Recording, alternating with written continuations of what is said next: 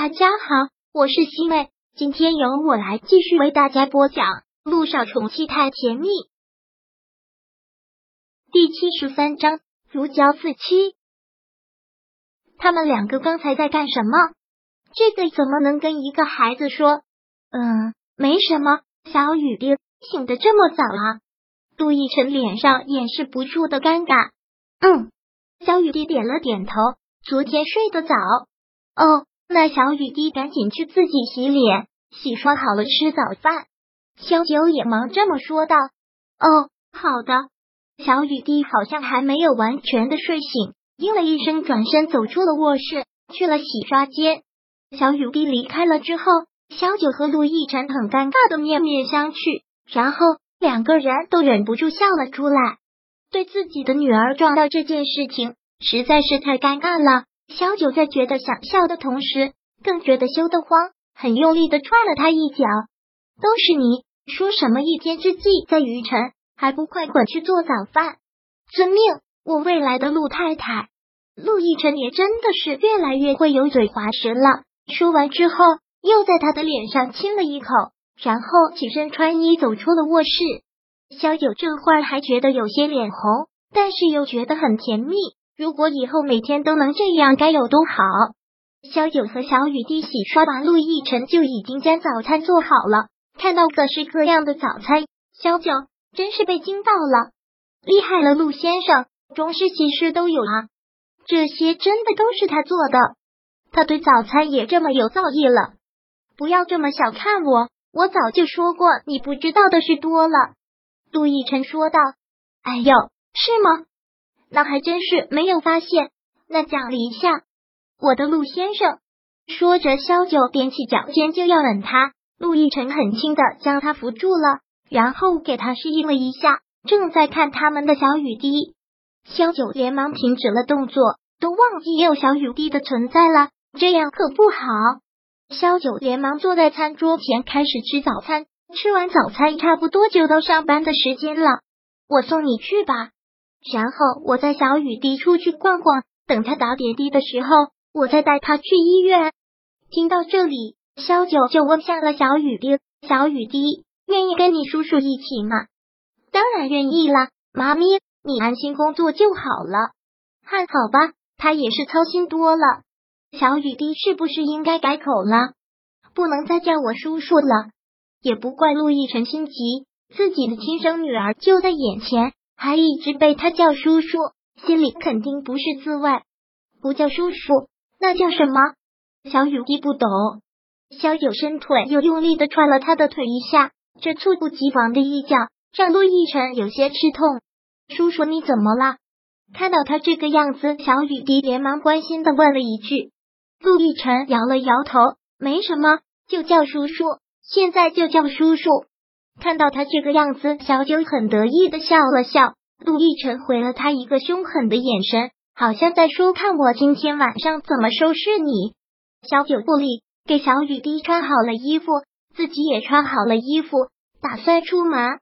陆亦辰走在前面去开车，小九就跟着小雨滴走在后面。小九仰着头看着他，问：“妈咪，你是不是打算要给我找爹地了？”这个邪恶的小丫头啊！果然什么都懂，没有小雨滴，现在你就是想着好好学习，其他的不要乱猜，因为你还是个小孩子，这些事情不懂。小九现在也只能这么说。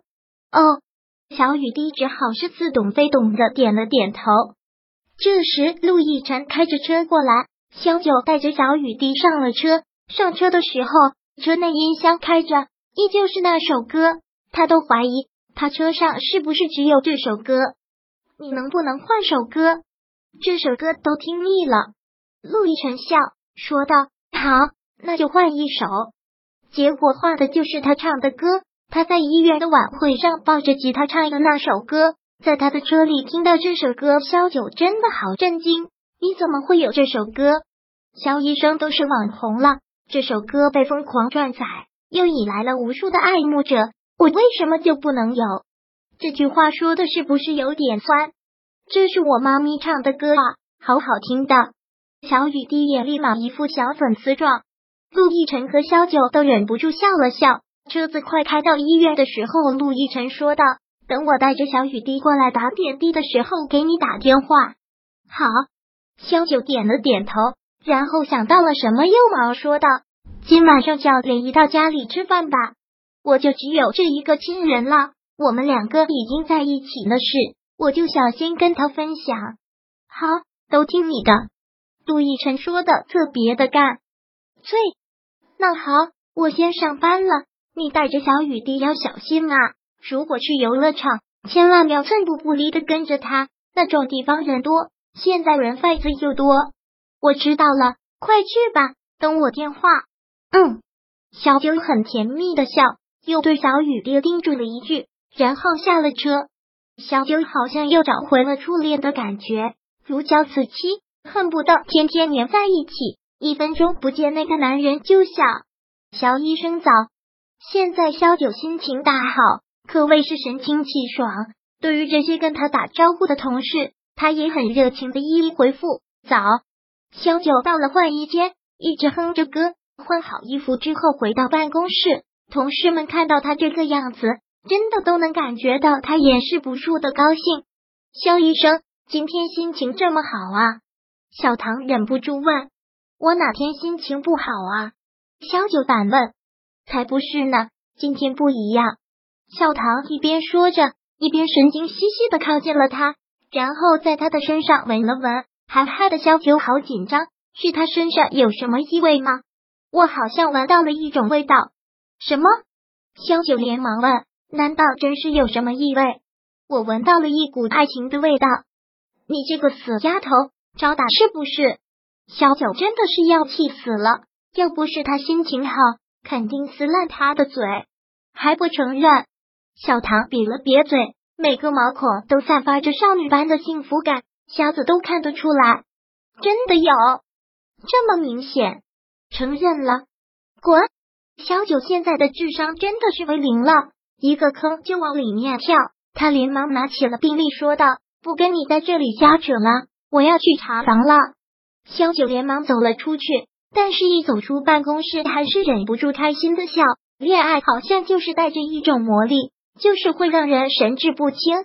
萧九查了房，然后又做了一个小手术。从手术室出来，他就被告知陆一鸣找他。他忙脱了无军衣，洗了洗手，直奔了院长办公室。陆院长，你找我？嗯。陆一鸣笑着点了点头，然后将一张名单给了他，说道：“恭喜。”恭喜他！什么？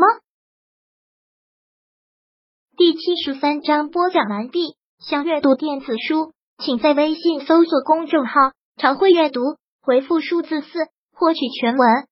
感谢您的收听。